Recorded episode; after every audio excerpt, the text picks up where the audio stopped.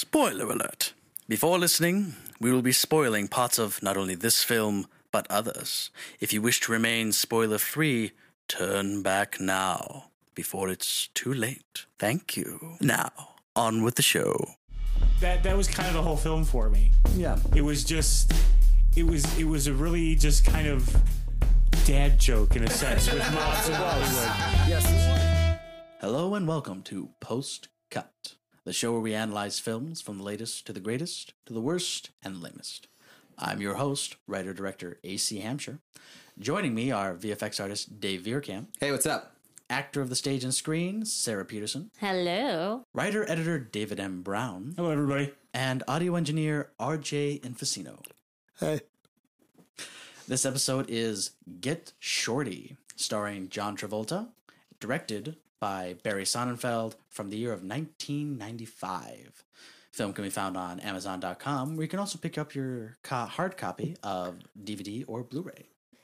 I'm going to start us off with a brief synopsis of our film Get Shorty today. Start off generally meeting our Shylock, John Travolta, playing Chili Palmer. Um, he is in a little, what was it, a restaurant, and he meets up with a another gangster, Ray Bones, who is, you know, starts a long uh, montage of disrespecting towards them and Chili's retaliation between them to where you get an idea that these two obviously hate Don't each other. along. But Ray Bones can't do anything to Chili because Chili works for another mobster and that has that mobster's protection. Until that mobster, Momo, dies of a heart attack after a surprise 65th birthday. That was which I think, honestly, I love that. That is just a, a wonderful piece to really kind of showcase how this film goes. You build it up as if he's going to get, you know, whacked or whatever, like a normal gangster movie. Nah, dies of a heart attack because No. of a freaking birthday party. so anyway, funny. now Chili works for Ray Bones. Yeah. And so Ray Bones sends him out to collect one of his debts.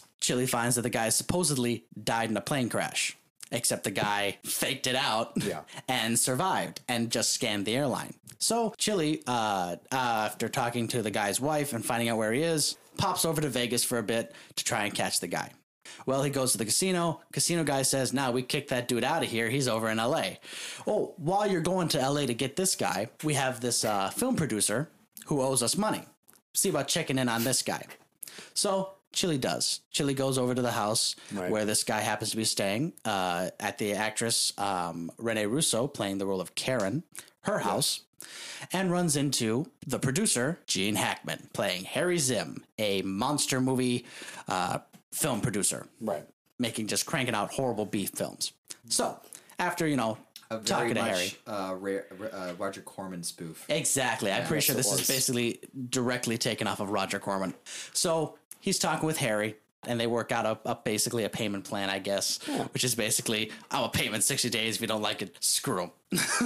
Chili lets him off with that because Chili's got an idea for a movie. So they end spending up most of the night talking about this movie.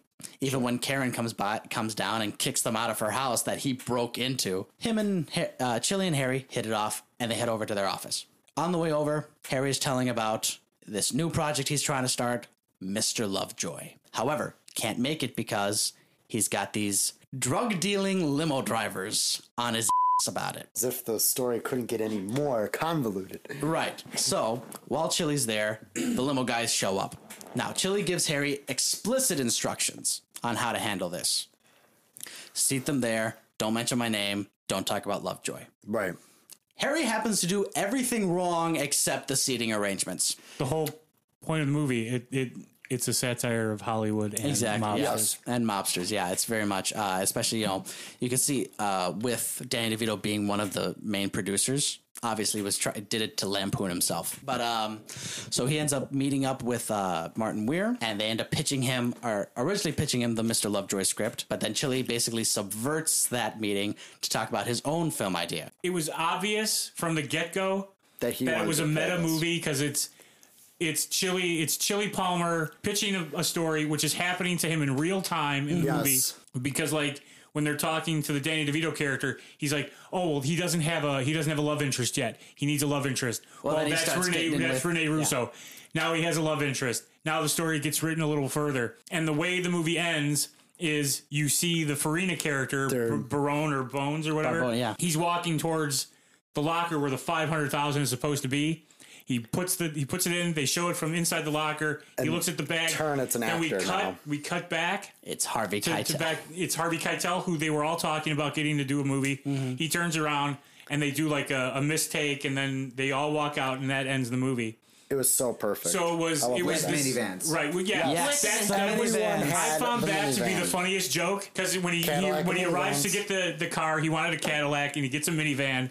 It's Yes. the Cadillac driver of the of bus minivans. says it's the Cadillac and minivans. Okay, so he accepts that. And Danny DeVito's like, hey, is this your ride? Yeah. And he goes, yeah, check this out. And he hits the remote, the side door opens, and Danny's like, oh, oh it's so big.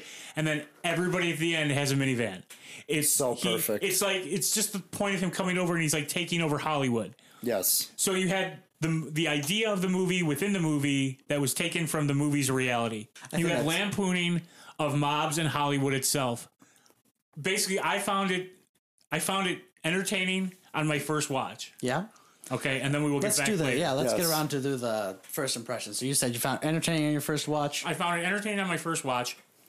My second watch, it kind of it kind of dropped because even though I found it entertaining on the first on the first one, I I saw I I saw this thing. I saw I saw the whole plot. Right. Like I was like four or five steps ahead. The main mob boss, uh, what's his the guy that dies of the heart attack? Momo? He's walking up the stairs. I'm like. Okay, he's got a bad heart because you know he's he's wheezing and everything, and then he walks All into the sudden. dark. I'm like, "There's no gunshot here. I know it." Surprise! Yeah, yeah, that's what I figured, and I knew. Boom, he's dead. Mm-hmm. Okay, now we've got that going. What's the guy just for the limo driver? Oh, thanks. Yeah. Uh, the guy for the limo drivers. Um, not not the not the main guy, but the his henchman, the guy who was from Sopranos. Yeah. Oh. James Gandolfini. Gandolfini. He, they called him Bear. Bear. Yeah. Um, The he's stunt great. actor. Otherwise known as Tony Soprano. But God rest his soul. He, he looks like such a hippie in this movie. He had Oh, the yeah. ponytail. I was like, I completely didn't recognize him at first. I'm like, oh man, Oh, Yeah, so what a, great. What a, tr- a transitional actor right there. Didn't even sound like like a mobster at all. Even though he's it's You kind of can in hear mob- it. You can they hear a little give him. bit, yeah. You know what? They didn't give him a lot of lines in No. this movie. No, but Not it, too but many, he, no. had a very important plot point at He that did. end, which was like, Isn't that crazy? it makes Alright. it, you makes you seem like his character. You don't. Nobody listens to him, or he doesn't, he doesn't pay attention. He's he the seems brute. like he seems like the brute, but apparently he was smart enough to listen to the the, the way to take out somebody on Yeah. that balcony. And Yes. man, I didn't see that one. Yeah, coming, that was that was the one joke when the guy's talking about chili. He says, "What if we uh, do something to the railing, like we loosen it or we, we we cut it so that when he puts his weight against it, he falls off the balcony like they do in like they do in the movies." Everything is like what they do in the movies. Yes. And Bear says, That's the stupidest idea I've ever heard of. So then when Chili Palmer decides to uh, switch Bear to his side, that's how they kill the other guy by loosening the bolts on the on the railing, and it you know he how they saves it. kill all to- Bo. Right, and Yeah. it's you know And it's it's the dumbest idea, and, it, and again I saw it coming. It was just like I said, it's not that the movie was bad in my first viewing. I enjoyed it, but on the second viewing it dropped because if you if you have an idea of how a story is going to go, and you kind of you're are, you're ahead of it that far. You're, you're really not going to enjoy it that much on the second viewing. I feel like all of John Travolta's movies, no offense to him, I love him as an actor. They're very predictable. He does very easy to digest movies. He is very straightforward. And to be honest with you, every role I've seen him in, he stellar, outstanding, fantastic. But it's you can see where it's going from start to finish. Mm-hmm. Oh, yeah. There's there's no hidden agenda. There's no M Night Shyamalaning on it. It's No. just Right. one hundred percent. I'm you going can see from where it's going. I'm going from A to B to you know the end of the story. It's very from the fast-paced, first- too. yeah, That it and also, I, is. I think that also kind of goes a little something to uh, Barry Sonnenfeld, who uh, made the film, uh, his general style. Because if you look at the other his other bigger hits, which was the Addams Family films, those are the other two. Those were basically his start and his other big hits.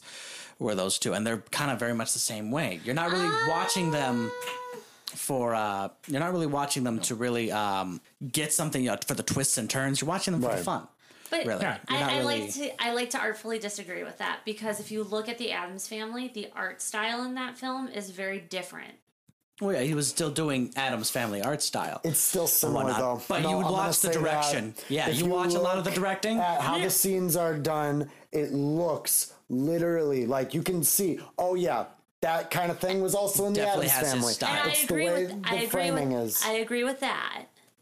But with the Addams family, I think that there are points within it because of how the Addams family is, where they have things popping out of weird spots or they have mm-hmm. like little nuances.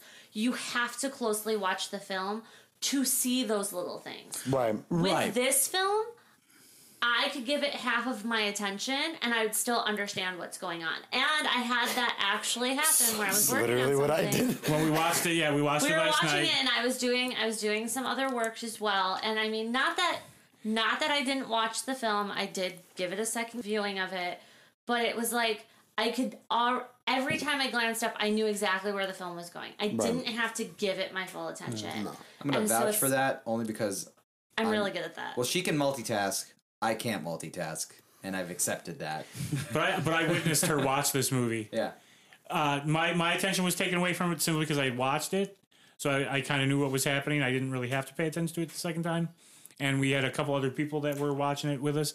You didn't see the heart attack coming, I, I think, Um, or, or was I- it something else? I well, I, I I saw it coming, but I thought it was just like, oh, okay, Yeah, Yeah. yeah. a heart attack. That's it. All right. Well, I guess they, you got to get the plot moving somehow. It was that Well, point that's where the whole point, right? It was the Yeah. point where I wa- I looked up and I was like, "Oh, he's not getting." Well, it's, it's the scene with it's the scene with the guy who played Moe Greene in The Godfather, and Yes. he's in the same position. He's getting I'm a Moe massage. Greene. He's getting a massage, and he's talking to oh it's, uh, Farina. I'm just gonna say Farina because I can't remember his character's name. Yeah. And he tells him, he says, "Look, he's working for Momo. There's nothing I can do about this." Oh, that scene. Yeah. yeah. Yeah. He says, "There's nothing I can do about this until Momo is dead." Do you understand what I'm saying? And the next I knew scene- Momo was dying in the next scene. Yeah. Yeah. I mean, it's, all it's, it's. When he sets it, he totally it- set it up. But it's not. But it's easy foreshadow, and I'm not complaining about that because it fits the style of, of the film. right. This film is not made to to be a thinker or anything. It's made No. to be entertaining. Yeah. Yes. It, and I and I was entertained by it. I thought I when he punched him in the face and then shot him and split his hair with the bullet. That was I thought hilarious. that was hilarious. Uh-huh. And then he comes in and he's he's always talking like this because he got a stuffy nose and he can't talk. Yeah. And he's trying to be tough. Or when he's in the barber shop and he's like, "Okay, that's fifteen. That that turns out What, to be what was it he said there that I burst out laughing? that's what I'm getting. That's what I'm getting to.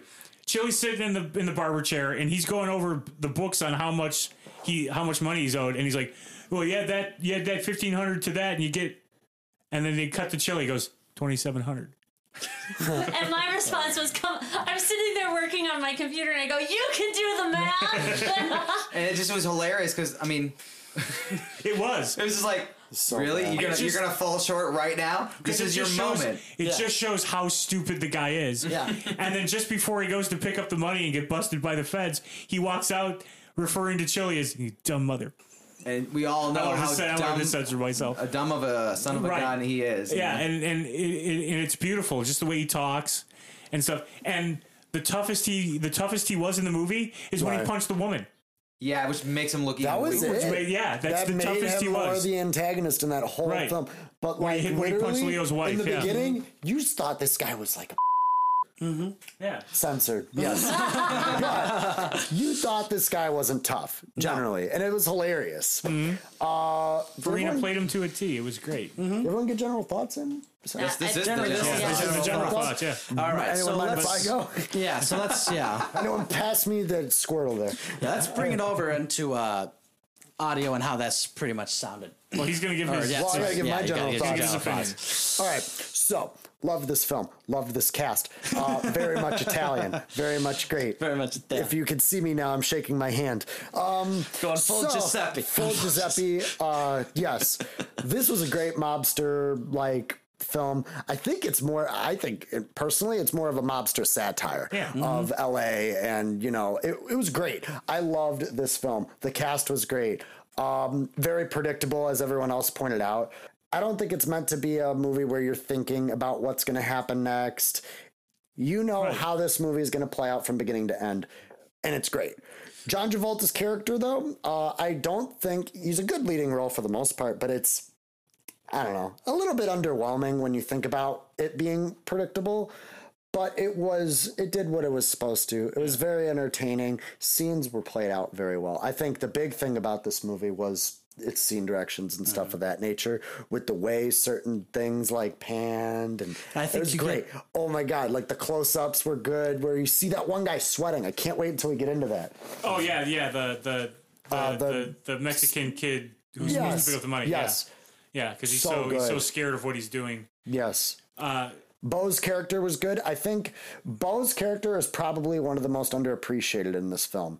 He was uh, also a really good antagonist in the film. He was the most concerning character in there that could have changed the direction of the film to not be predictable because he actually had like he had a weight on uh what do you call on what's his name chili Yeah. he actually could have changed things Right. because at first, Chili's thinking, oh, yeah, you know, get Harry to help me with this film, you know, this will go good.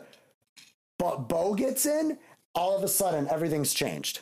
Great film. I, I, I liked it a lot. All right, next up is going to be story. So we're going to go a little bit uh, to David Brown to really kind of analyze how this story was structured and put together, and really kind of delve into that a little bit deeper. it was a very basic, basically structured story. You have you have a protagonist, an antagonist. You have their their uh, uh, supporting characters. Uh, Rene Russo, supporting character, Danny DeVito. Um, but I think what, in terms of in terms of the writing and the acting, you bel the secondary characters were very important because they had to be Yes. believable.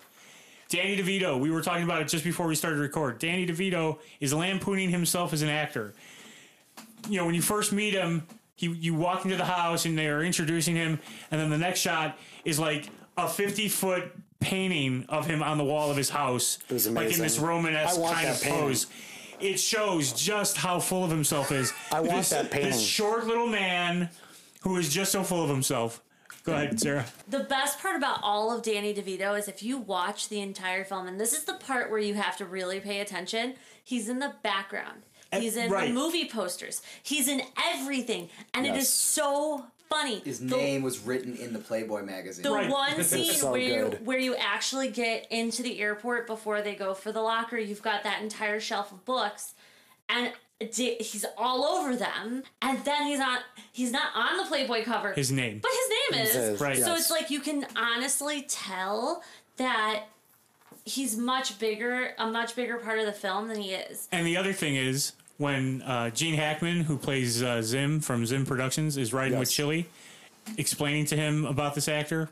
In the background, you see him on a billboard dressed as Napoleon. Yes. Yeah. Because the As movie is Napoleon. So he has a Napoleon complex. That's the whole uh-huh. point. And then they pull up, and the director points him out because he's eating, and he says, "Yeah, these two come together." He goes, "She's some kind of rock star or something like that," and they come here every morning to have breakfast. He sits purposely looking west so he can look at his own poster, and she looks purposely east so that she can have an excuse to, to wear her shades. Yeah. So And fun. that, honestly- that goes on. It was the acting is just so is so good because Rene Russo has a great line. They're going off to a meeting with Danny DeVito and and they're talking about food, ordering food or something like that. Yes. And she says, "Oh, don't worry about that because actors never order from the menu. They always have to have something that the restaurant doesn't have, and they have to make it special for them." And as soon as Danny DeVito sits down, he gets the waitress's attention and he starts taking the menus away from everybody. And he's like, "I want an omelet. Can we have shallots in it? Can we do this?" And it, you know, it's not on the on the menu. And then he doesn't eat it. He leaves before it's even brought to the table. It's brought to the table and he's gone.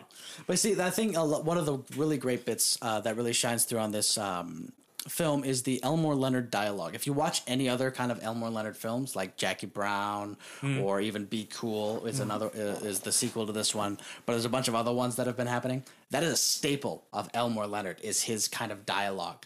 It's very fast. It's very uh, kind of blunt. Yeah, and it, creative the on its dialogue worked well. It it kept the pacing up, which leads into I mean story and editing and and, and all those things come Mm-hmm. into play. Uh, I thought the movie was paced well.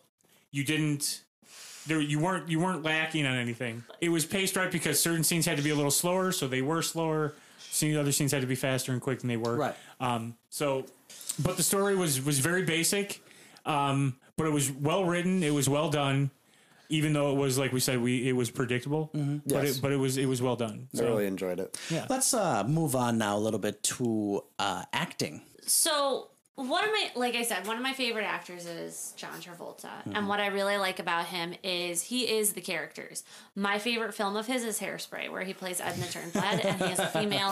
And it's fantastic. Yeah, you and you mentioned can that. and you can I did, I said it in the middle of the film. Because you can tell that he really puts his heart into what he does. And I think it's great. Pulp Fiction, everything mm-hmm. that he's been in in that kind of sense, you know that he's giving it 100%. Hmm. Yes. The other actors in the film, um, I'm not very familiar with some of them. Let me just pull them back up. There you go. Not familiar with Gene Hackman? Um, I've actually not seen a lot of Gene Hackman stuff. I've seen one other Gene Hackman film. on I I don't can, know. I can add another film to That my I've list. seen a lot of films of him. I just don't I only know realize him it. from Superman because doesn't he play Lex Luthor? He plays Oh, Lex Luthor. gotta in see Star that. Wars. Guys, Yeah. Isn't that crazy? Yes. Yeah. So the He's reason just a very sorry. You're fine. you. He's just a very like Forgettable. he's very he move like he has like he's got these quirks of his m- Right. emotions. Movements. So he just he you just feel his presence when, and he, it, when he he- acts. he's one of those actors that I've, I've probably have seen him, mm-hmm. but I don't recognize his mm. name. He's a little Yes. older in this movie. and it's too. and a lot of it is Well. is because he's not one of those giant names. You know, No, he's, he's not. more- Not anymore. He's, he's more of a character Leonardo actor. DiCaprio. Yeah. He's, not all He's those like, people. He's like he's like the older version of uh, Sam Rockwell. Yeah, he's he's about he's about ready to retire. Yeah. If he does movies, he's doing slower characters, basically. You know, well, and, easier and characters. that leads me into um, Danny DeVito. It leads me into Rene Russo and Dennis Farina. They're really great actors. First of all, can I just say that everything I've ever seen Danny DeVito in, he is way over the top. Man on the Moon, he is absolutely So out great. there. Love Which he that played film. himself in Man of the Moon. Right. And that I think is hysterical. Same thing with all the rest of the cast of Taxi were in there. Yes. But it's like you're sitting there and you're watching these people and they're like parodies of themselves almost when they're in films. Yes. And this is the most I've ever seen him be normal. Yeah. Yeah, Yes, I'm it so used to the He's Why playing himself. It was the quietest version of Danny DeVito I've ever seen in a film. because he's in that show Sunny, always Sunny in Philadelphia. Philadelphia. and he's And outrageous. He's completely a crazy he has person. to be like he was a crazy most- person in Taxi. He was a maniacal. Yes. I feel like little, I've only little seen guy. him as like a crazy midget. No and offense. he was also size. he was in Batman. He was Yeah, in Matilda. he was a good penguin, best one of his best roles was the dad in Matilda. Oh my oh, god. Oh yeah, that's right. He was he played. He was, he was good in Jack the. Bear. So I'm one of those oh, people that I'm, I'm I'm a glutton for punishment when it comes to IMDb. I love reading the trivia and the goofs of films. It's just one of my favorite things to do. Right. And so on the way here to the recording session, I was actually reading some of the trivia. Apparently, Danny DeVito was supposed to play Chili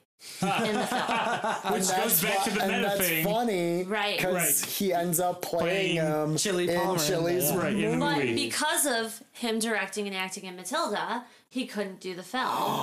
Hmm. Really? And so they cast him in the smaller part, which again leads to his performance Right. because he's got the smaller part. He's being the smaller actor, and it's fantastic. Right, and, and I it, go, love it goes back to that point of those secondary characters being believable. Oh, and it's amazing. And and I will say that it lends itself to him being loud is all the posters of himself ever, Yes. all the paintings and all of that. That's how he's loud. He's and, loud in a quiet way. and it's amazing. I can only imagine the amount of photo shoots they had to do to prep the set. Yes. Imagine the guy who had to do the painting. Oh, Yeah. I know. But I um, want that. that was a huge Danny painting. DeVito is one of my favorite actors. I want that And I painting. just, and I'm I love the it in my pose, the hand under the chin, Right you know, over the back. deep in Yes. thought, you know, all that stuff like that. It was great. But see, that's something definitely about not just like I said this picture, but in Elmore Leonard films um, in general, they're very character driven. So you need to make sure you have a really good cast. I- most Elmore Leonard films that I've seen have great casts in them, and that can really just help bring these characters to life. And that's what makes these. Well, that's what's going to really drive. Your it goes film. into the writing. The writing is the most important part when it comes to creating a believable character. And I will say that, yes, the writing was fairly straightforward, fairly simple. There wasn't anything that was like, whoo, oh my God, shocking about the mm. film. Yeah. But it was written in a way that allowed the actors to really shine. Mm. Yes. And that is something that I have to say I'm very impressed by because there are other writers, George Lucas, who can't write to save their lives. No offense No, he George can't, he can't write dialogue to save his life. Right. Yep. I, I, I'll give He you can that. do scenes. He can do any Right. of that. He just And he admits it. yes. And it's one of those things like I, I will be the first person to admit when a script sucks. Dave's just over there like fuming. No, uh, We're gonna go into Star Wars. He's, We're gonna get into he's Star waiting for his turn. That's all. And, and I'm one of those people that I will rip a script apart. Only because A, I've written a lot. And I haven't written as much as Brown over here. But Brown. Dude. I was trying to go Dave Called Brown you and it just came out. You can just say Dave. Because we have the other Dave. Okay, so then yeah, Dave Brown would be fine. Okay. I'm just Brown. for comp. Stop. Yeah. I haven't written as much as Dave Brown over here. But what I can say is if I cannot say the words that are written in the script when I when I'm about to do a scene, there's something wrong with the dialogue. Hmm. And you have to have a believable dialogue in order for anything to be successful for any mm-hmm. film. So that's the one thing I will say that this film was really good at was Yeah. that dialogue. I it's not my type of film, but it did have really good dialogue. Uh-huh. All right, so let's. Uh, is that everything you got on uh, acting then? I, I think so, unless someone wants to. Add I mean, I thought the acting was good. Um, I didn't have any qualms with it. I just felt like a lot of it was very, you know, cardboard cutout, in my opinion. It was it, the, the movie is very straightforward, and it's not my kind of thing. I kind of like. I like hyper immersion. I like things that just get me wound up and deep. I want to see blood and cuts on people's faces when they get Yes. hit. And like I said, I'm not saying the acting was bad. It wasn't. It's not in the. It's not in the garbage can. No. But it is a mm-hmm. little bit all over the desk. It's kind of like. It's just.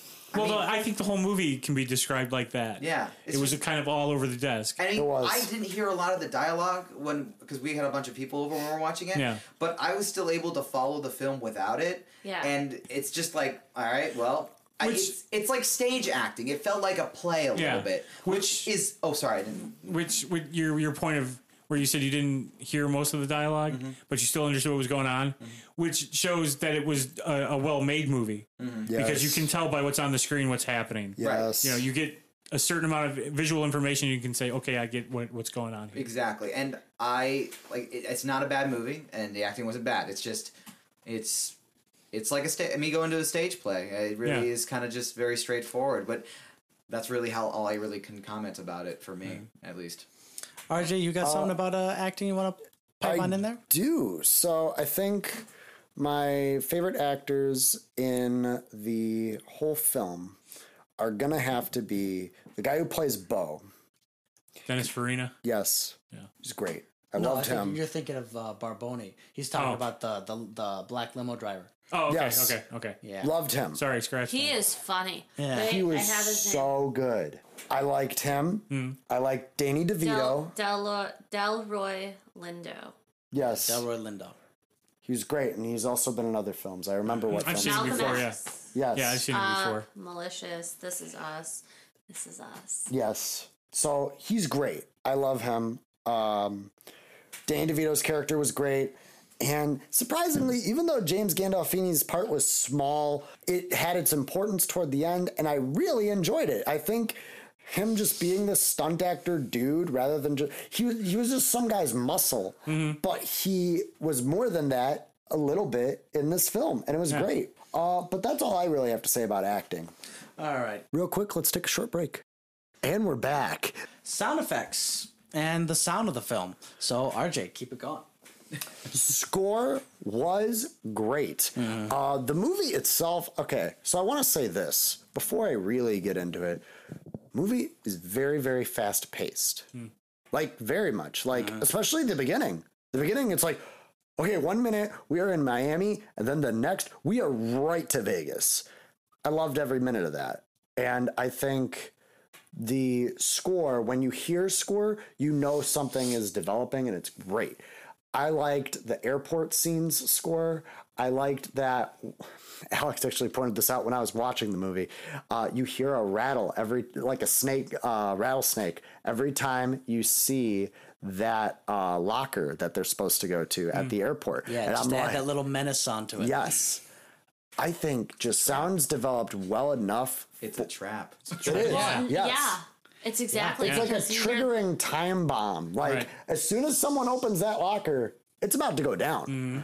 And I love it. I love um the only suspense. And I love how Yes. the Farina character appar- apparently does not hear that rattle because he goes right up and, wa- and takes that lock. Yeah. He opens up that lock. Well, and I feel like the development in that is he is just expecting his money, Mm-hmm.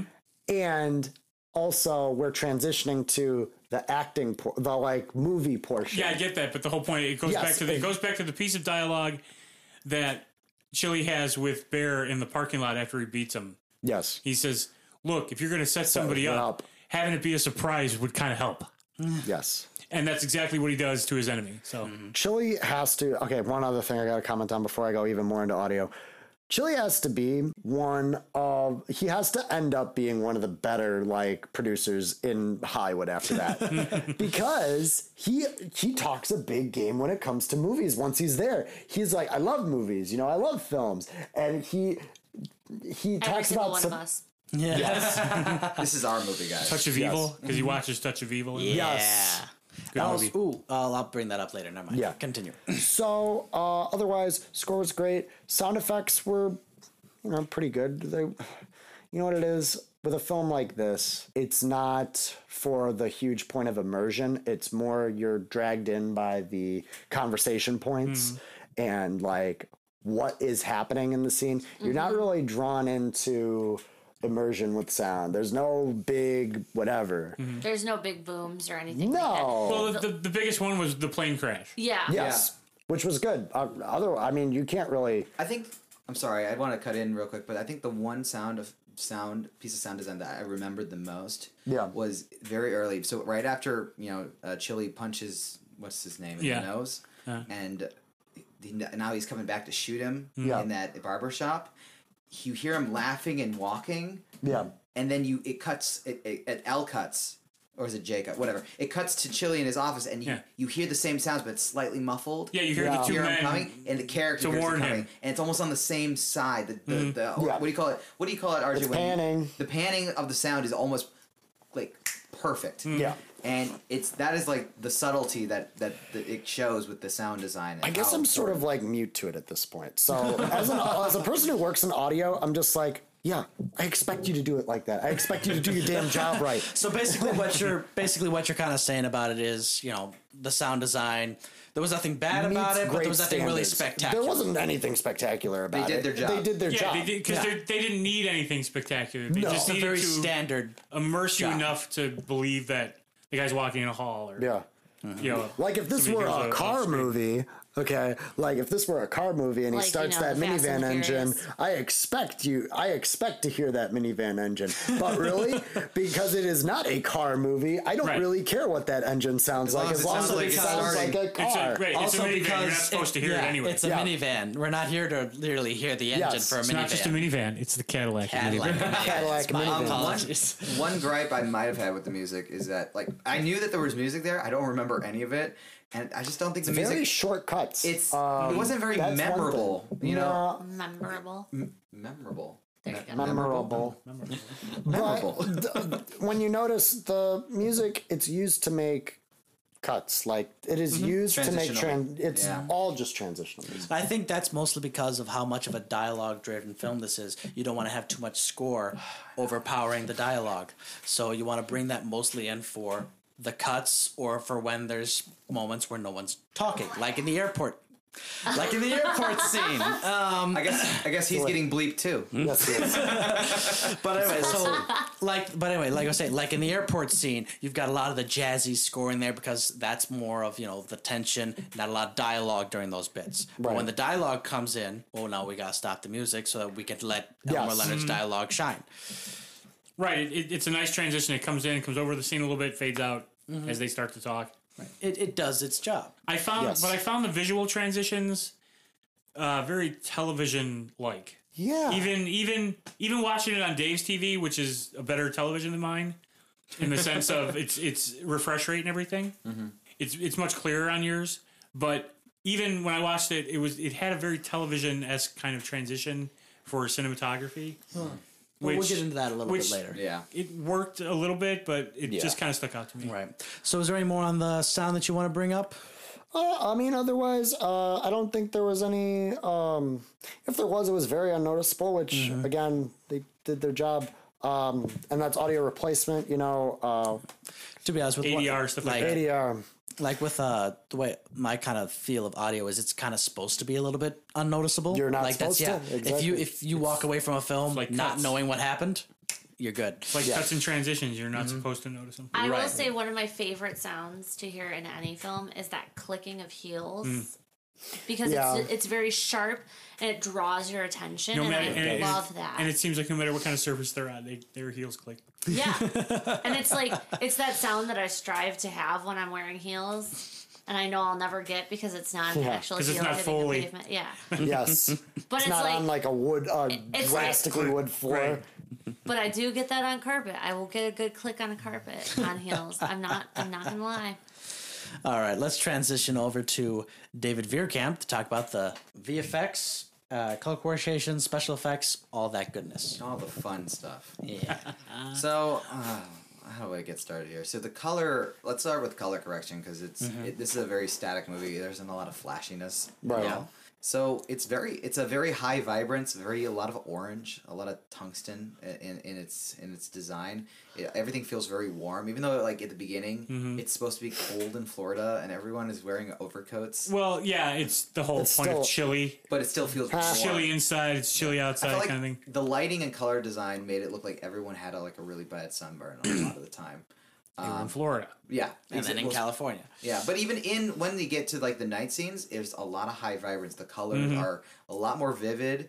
It's a very juicy movie, if I had to co- give like a term, and that's because it's it's a very like lighthearted movie. Like Mm-hmm. you don't take it too seriously, and the color reflects that in its mood. And and a point that I noticed on the second viewing is like RJ had said earlier, how they kind of jump from Vegas to New York Yes. to Miami. You could kind of tell by the costumes, kind of what city you were in. Uh, you knew you knew immediately you were in Miami if they were wearing like the the what are the, the pastel colors. Yeah, You know, like uh, Farina wears the pink jacket. You know, Yes. Uh, when you got to Brooklyn, it was the old style mob, the guy with the hat and the Yeah. overcoat and Yep, the, yep. the darker kind of tone. And then L.A. was just kind of in a word, but not meaning bad. It was bland, it was a little bit of everything, but Right. not too, ex- but not too much of Yeah. one thing. Yeah, Yes. You I, guess, I think that was more of you know this is where our basic setting in this is our base Well, because it's like everything it's like to- everything is showing up in L.A. So Uh-huh. you're getting a little bit of Miami, you're getting a little bit of Brook, you get a little bit of everything in It's L.A. the melting pot, uh, right? So so it, it's just it's bland, that. right? Yes. Right. So it has this even kind of tone that's well, everything. and that also lends to some of the nuance of reading into things. Hmm. So I love analyzing scenes. Mm-hmm. So you think about it in the film industry, it is the melting pot of the world. You're watching every single culture play out on screen. So it would make sense that they would make LA look to be like that giant melting pot of every culture Right. coming in, Right. which is why it doesn't have its own style, which is why even in because it has every style. it has Yes. every style, which is why even if you go there in reality, it is exactly that. Yeah. In Chicago, you have a very distinctive look on things. It's, Right. It's very you have- pretty. it's very mobster like. and you have very distinct Yes. areas in Chicago. Right. You have the Polish area, the German area, you have all Right. that stuff. Like, you don't necessarily get that feeling from from LA. Right, and same thing with New York. You have you have Uptown, you have Midtown, you have the Bronx, you have all of that come in, and it's just a very good commentary on real life, which I think was kind of cool. Yeah, that's kind of like uh, the a scene in um, Annie Hall. Uh, the characters come to LA, and the main character Woody Allen lives in New York, and he's commenting on the uh, architecture in LA. Because he's like, oh look, they've got Victorian with like postmodern. It's it, Yeah. it- it's just it doesn't you know to him it just doesn't fit. So that's kind of the whole point. Everything Right. is in one spot. yeah. So Well, there's let's yeah let's bring this back over So to there's two other scenes where the color actually, for one point, changes the vibrance uh, in style. The first one is um, what was the Chili's boss? The that- Brooklyn that one, died. yeah, Moe Moe Moe- Moe Yeah, it's it's very gritty, especially when he's going up the stairs uh, until the party happens. because he's in. Brooklyn, Right, Right. because you feel, and almost it's it's it's obviously done as a satire to the gangster movies. Right, Right. there, they match it perfectly. The vibrance is low, Hmm. but once the door opens and the surprise party happens, it switches back to the movie's theme color. The second one is the only one I think is significantly a different. There's a really important purpose there. It's the scene where who's the the the stunt guy, the guy played by the Soprano guy. Yeah, Uh, Bear, Bear. Bear. It's when they're in the parking garage. Okay. It's a silhouette scene. Yeah. Yes. So it's got high high whites, high darks, a little bit of color, but not a lot.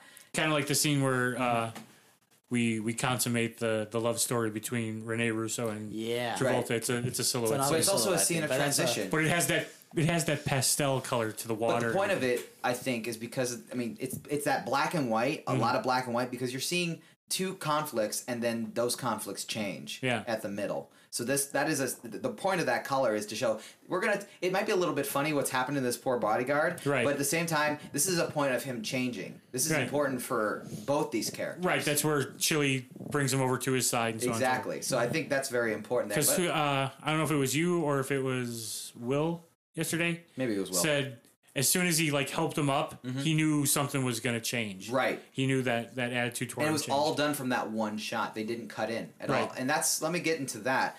So the sh- this movie has a lot of one shots, a lot of one Yeah. shots. Yeah. Like they start the scene and they're not cutting at all. The actors have to go through a bunch of dialogue, like minutes of dialogue sometimes, and then they finally cut. Yeah. Or they don't. They cut to a next scene. they use and if there are cuts they're very sparingly and they're very basic cuts over the shoulder cuts Mm-hmm. um, like you said you get the silhouette shot of the two guys in the parking garage Mm-hmm. then you get the cut to to the character looking down the character looking up Mm-hmm. and then the other thing is once he's accepted him if you notice Travolta's character squats down to be on his level Exactly. and then brings him up to his But another one that has a a lot little of bit. air. before oh, we get into that, unfortunately, this is a little off topic. We'll get into that when we get more into cinematography. Uh-huh. So just try and uh, we're gonna get back a little bit. To well they all kind of they all kind of go together so it's going to bleed in like editing cinematography and stuff this all Right. they all bleed in together Right. uh, so yeah just I just want to see if keep going. David's got any more of the VFX stuff before we Yeah. transition. So over there's into uh that. there's two m- video actual visual effects in the movie. There's the airplane plane explosion, which which I which is all stock footage. I'm gonna I'm gonna let Yeah. you say it, but I want to say my opinion on that one. Go for it. It's stock footage, but it's so blatantly a fake cheesy. explosion. yeah. Yes. It's almost like they took a JPEG of a jet and just kind of brought it across the screen. It's screen. an image. It's not right. even a, it's a not video. even played, right? Yeah. And but I think that goes to the film. They're even parodying like a, cr- a crash, Uh-huh. Yeah. as Right. to why it happened. I think That the you know? reason that explosion is- is like a bomb going off. because it shows his luck and how it changes and stuff. Yeah, like and that. again, I think the reason why that particularly worked, whereas you know in other situations that you'd be like, God, that looks so fake, it's terrible.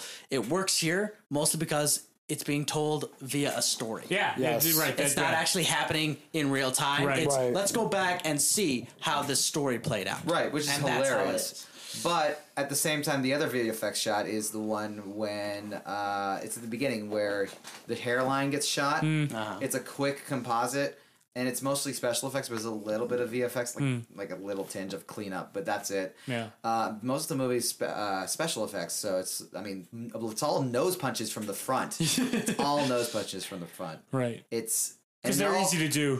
all the actors have like is like a little bit of a, a, a blood a blood clapper. Yeah. They get hit, they swing back, they grab their nose, breaking the blood, Right. and they have blood coming out of their nose. And it's the same. The lady, the lady who gets punched, does the same thing that the guy got punched, and someone else gets punched Mm-hmm. Right. too. It's the same shot and move Right. every time. And with Gandolfini, it's always a gut shot, or he's kicking him in the knee Uh-huh. or the groin or something like that. Right. So it's, it's it's very easy to do. So those those one on shots of the punch, you're getting it from behind. wrestlers do it. You're, yeah, you're mm. getting it from behind the puncher, so you don't need to time it. You know, you need to time it enough to throw your head back, mm-hmm. but. Right. You can totally miss the guy as Yeah. long as you make it look like you go through and stuff Well, like that. and that's the thing is the over the shoulder shot for that is probably the easiest way to control the situation. oh, sure. if you want to avoid frame because cuts, yeah. when I was when I was doing stage acting a lot, you have to be like 100% on point with every single motion that goes on to doing a, a fight scene on Sure. stage. Yeah. And it's one of those things where even even a scuffle if you're in the wrong timing or anything like that you can get seriously hurt i was dropped off a stage mm. during a dance sequence i almost broke my neck it was one of those things where one of the reasons why i don't do stage acting anymore but it's one of those things if you are not 100% on that mark Right. you could seriously get injured Mm-hmm. and with those scenes if you're if you're swinging for someone's face and you're going from a side shot you have to get within a millimeter of their face in order for it to Gotta look get right on their neck. Really, Kinda like- that's the pro wrestler way to do it. And Kind of, like when Carl Weathers broke his thumb on the turnbuckle in Rocky. yeah because Yeah, he was just right. off enough. and Yeah. it's it's one of those things where in the moment you're not counting that mark it's when in return in um in uh revenge of the sith when they're doing the lightsaber duel Mm-hmm. That's them. and you listen Yes. to the commentary on it and you're listening to hayden christensen and Ewan McGregor. Ewan McGregor. McGregor speaking about their their acting together. They legitimately were terrified Yeah. that they were going to hurt each other because And they were doing make that. That's not effects. That's them They're doing they're that. physically doing it, Mm-hmm. and it's one of those things. You're on your marks, and when you're in costume in the scene, granted they were in a green screen because Yeah. it's Star Wars, but when you're on those scenes and you're in the moment, are you really counting a one and a two and a No. three and a four? And a, no, you're not. You're 'Cause- you're trying to go for your line. Well, how, how long did they train for it? It, it Exactly, beca- that's it has to get the- become enough to be muscle memory. And even though they might have been on a platform that might only have been maybe three feet off the ground, if you're not paying it, like you say, if you're off your mark by you know a millimeter, you slip right off that platform. You can you can tear an ACL. You can Well, do any kind of thing. Look at what happened with that- Ian that you do. McDermott and Samuel L. Jackson when they did their fight sequence. Uh, Samuel L. Jackson hit Ian McDermott across the face Yeah. with his with the stick. it happened, and it was an accident. But Ouch. you know, he took it. Yeah. God bless his soul. He, Yeah. he took it like like There's a a there's a blooper. of The guy who played Jango Fett in the in the uh, yeah. in the costume, he was screwing around on set, and it's raining, so it's slippery. Well, he went off the back of the platform. yeah. You know, so it even when you're just kind of rehearsing, Yeah. that's why they rehearse so much. Mm-hmm. yeah. It becomes a muscle So in, in that in that scene, like yes, the special effects in that scene would be a cleanup, but it's it's enough that going over the shoulder was just that um, enough of a buffer that I can come within an, two inches and it would still look like it hit someone's face. Yes. Oh yeah. You this- don't even have to come very close at that shot. Hmm. So I mean, for what they had, they did pretty good. Oh, yeah. And then that goes back to sound because when he does punch him in the nose, you you viscerally Yes. feel it by the sound. Yes. Yeah. Not so much the action. It helps a little bit the action, but the sound of his all fist that hitting is the done hitting by the nose. uh, dynamics and really a, Yeah. a spectral cleanup where you just get the EQ and you really want to get the low end to be super prominent, Yeah. and then you just hear this blunt Yeah, 'cause- hit. because when they hit, when they do punches, they have a combination of like somebody hitting a, a, a heavy bag, Yeah. and then like the slapper, and all, and they combine all that. It's great. to make that one big. And this punch. just goes to show, you know, f- all composition. You know, Yeah. Put the move, the sound, the lighting, and the slight blood effect that happened. It all comes together as one. all nice three, piece. right? Pre-production, production, and post all have to just gel right to make it to make Yeah. it Something like realistic. that. So for- that's uh, last thing is the title sequence, which it's um, it's just text. Yeah. Yeah, It's a mob movie. Yeah, and it's and Just it's in that and it's in that Miami Vice Yeah. color, uh, the the, the, the pastel slight- blue and yeah, pink and all that. With a yeah, slight like tinge, and then Yeah. all the typography is like thick on one side, thin on one. side. yeah. yeah, you know. against that that Miami Vice kind of feel Yeah. to And that whole movie, they make you think, you know, it's just going to be about mob stuff, and then all of a sudden we're in Hollywood. Yeah, I mean, uh, I think this is a good point to transition over now to uh, direction and cinematography. Yep. Um, this is definitely a film made by a film lover. Yeah. that's one of the reasons I think I, I love Yes. it so much, and I love films like that that are just you can just tell this guy loves movies Yes. and is just putting as much of it in as he can. But that goes to the writing uh-huh. because he's making it about Hollywood. Yeah. he's he's making a movie within a movie while he's making a movie. Yeah. Yes. So he's doing this whole meta thing. Right. I knew as soon as as I as, as soon as Chili was talking to Zim after Yeah. he breaks in the Then you house. knew that was the but direction yeah, of I'm like, film. okay, he's gonna give him the whole Leo thing. Because and the funny part is when you when you talk about a character, if you don't have a name for him yet, you'll say something like, okay, so let, let's call him John, right? Okay, so John does this. In his line, he says, "There's this guy that steals three hundred and ten or uh, you know hundred thousand dollars. Let's call him Leo." Which is exactly his name Yes. yeah, you know, so it- you know right away, and then you're right. Rene Russo's character is right with you because she's looking at her at at at uh, Zim saying, "Yeah, you don't get it. It's real life. The plane crash that happened two weeks ago. Yeah. He's getting the story from that. When, when what do they And call? the- What do they call him? a Shylock. A Shylock. Yeah, come on, come the on. He's the Shylock. Shylock. Don't you get this? Yes. it's it's telling anybody in the audience that isn't getting it like all you got to do is open your eyes and pay attention just a little bit and, And you you'll know where it. this movie's going It's basically Right. the, the fourth wall break that isn't a fourth wall break. exactly Right. because she's talking to a Which- character but not not directly to the audience. At the time that this film came out, was a huge trope back to your tropes. Hmm. Have to say, one of my least favorite things about films is when they parody themselves. Hmm. Because it's like, okay, I get it. You're trying to be funny. Hmm. Now stop. But getting more towards uh, what I meant when I said, you know, a really a film lover actually comes out a little bit in the direction, such as uh, one of the scenes that I really caught was um, when Chili comes back to the house, basically, you know, to apologize for breaking in earlier to Karen. And then she's, you know, getting her, she just got off set. She goes back up, changes, and then comes out on the balcony.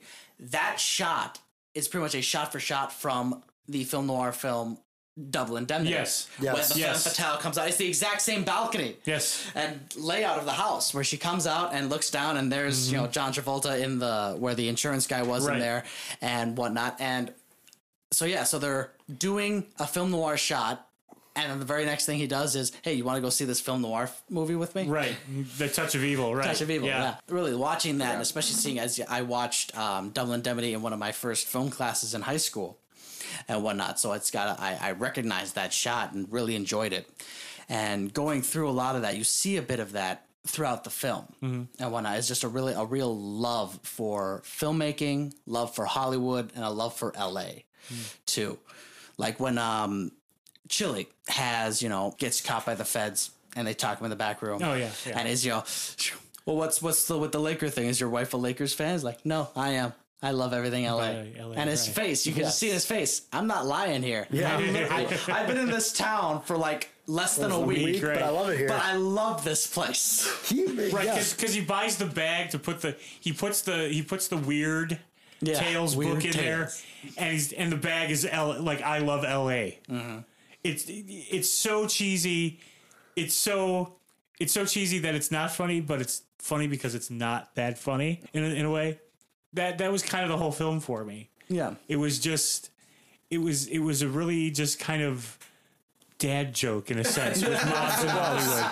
yes, it You was. just kind of go, Which just yeah, makes okay, this- I get it. Okay, yeah, all Which right. just makes it a little better considering that it was my dad who showed me this movie. There you go. See? yes. All right. Um, let's just call out the biggest offense I found in the cinematography. Okay. Oh yeah. Okay. The Audacity. audacity of using so many freaking Zolly shots. Oh yeah. They Whoa. did it because they I was could. gonna puke. Yeah. There's well, so again, many I think Zolly also shots. you get a lot of that. Um, I want to bring this up. Barry Sonnenfeld, before he made his own films like you know Addams Family and Get Shorty, he was the Coen Brothers uh, cinematographer.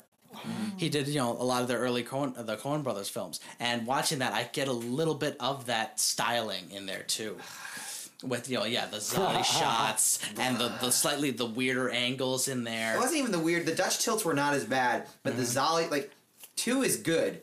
Four Is four. overkill. I'm gonna because- get sick. was a lot. But but again, it goes to the meta point of it. It's the idea of you're dealing with uh, Gene Hackman's character Zim, mm-hmm. who is a producer.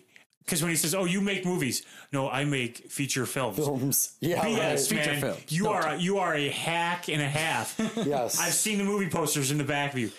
If if if this was a real production company, Zim Zim Films with a Z, every movie he made would have been on MST3K. Yeah. They would have Yes. ripped him apart. It's just a cheese fest, and mm-hmm. he's over. He over. Um, uh, powdering the compensates, cheese I on guess. there. yeah, you know? right. But He's he, making them Cheetos. yeah, he's he, So he's much making himself more than what he is. He's a schlock artist. Not Yes. that there's anything wrong with that. That's what he is. Yeah. But that's the whole point of the movie. It's just Yes. making fun of that, poking fun at that stuff. So yeah, it's kind of like Zim style. You would have all those Yeah. alley It's like shots. Zim's making the movie uh, within the movie above the above Right. the movie. Yeah. How about when when Rene Russo's character saves John Travolta by doing the scream she would do in a horror movie? Yep, Yeah. doing the and, scream that and she's takes the famous guy for. off from shooting him. Uh, that's great. She Yes, does the it was. scream instead of being It was dead. perfect. She throws somebody else off. Yes. You know, she uses her talent as the B movie actress to scream. Mm-hmm. And before that, she mentioned she goes, "Yeah, I was climbing out of a grave all day." Because you know what? You don't think I'm? You know what? Do you think I'm happy with wearing you know the cage dancer kind of outfit? Yeah. You know, and just waiting for my chance to scream. But what a scream! And she was waiting for a chance to scream. And when it happens, Yeah. she does good with it. Mm-hmm. All right, so since we just basically wrapped up direction, anyone else have any comments on cinematography and direction of the film? Other than really great use of one shots, mm-hmm. because mm-hmm. What right like the first one was like when he pulled up in the car. Yeah. And it, the camera's on him and it turns and he, go, he goes right into the hotel That to get his uh, one, yeah. his jacket.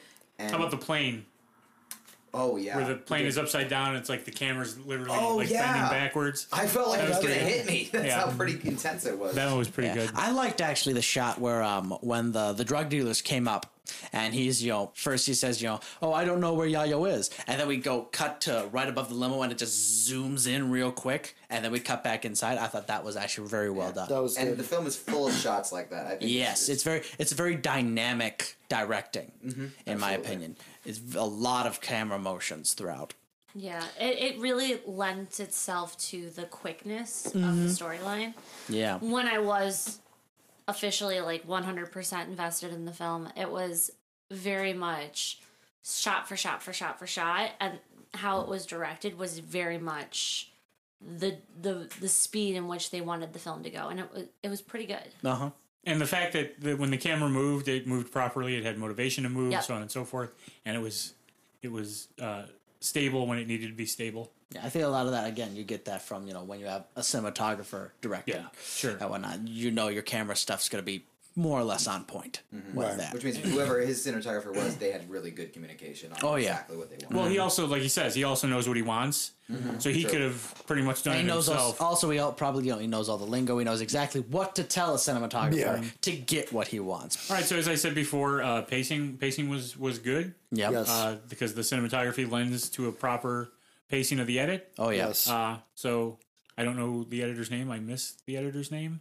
Uh, but whoever it was, they did a they They did a great job. Yeah. because most people aren't going to notice it, so that's Mm-hmm. good. It's it's it's the movie that lends itself to that invisible editing technique. It's a Hollywood movie about Hollywood. Yeah. So there you All go. right. All right. So we should we let's just go around and get our uh, final numbers then. All right. All right, final vote. Here it is. All right. David M. Brown. All right. Uh, What's your like numbers? I said, uh, when I initially watched it, it was it was good, but on the second viewing, it it kind of lost its its its appeal in a sense to me because I, I saw it and it's like okay, I've seen it once, I don't need to see it again. Uh, so I give it honestly, I give it two stars. It lost Mm. half a star when I when I when I watched it the second time. Oh yeah. Had I just watched it once, it would have been two and a half. Uh, It's, I mean, don't get me wrong. I know it's a low low rating, but I did enjoy the movie when I first watched it. I laughed at it. I, I found the jokes uh, uh, funny. Uh, you know, it's just that I kind of like to be Immersed. immersed and then like yeah, immersed and then um, I like it where sometimes I miss the foreshadow. So when I go back and I go, oh, I totally missed that. Okay, I get it now. You know, it's you know, I like to, I like to have a movie with a lot of rewatchability. Right. So this is kind of like a bird box scenario. Yeah, it was good. I enjoyed it, but if I never watch it again, I'm okay with that. Right. all right. RJ, what you got? So I don't know. I really liked it. Um, I think I'd watch it more just for the cast because I like the cast of actors they got. Um, I'm gonna give it kind of a opposite of what David Brown gave it. I will say my opinion on it is sort of the same, but it's more on the high end of the spectrum. I'm gonna give it like a four because it's like I liked this movie. I really did. I enjoyed it a lot. I'd wow. probably watch it again Yeah. because I like those actors. David Veerkamp, what you got for us? So, um, yeah, I'm gonna give it a 1.5. A one point five.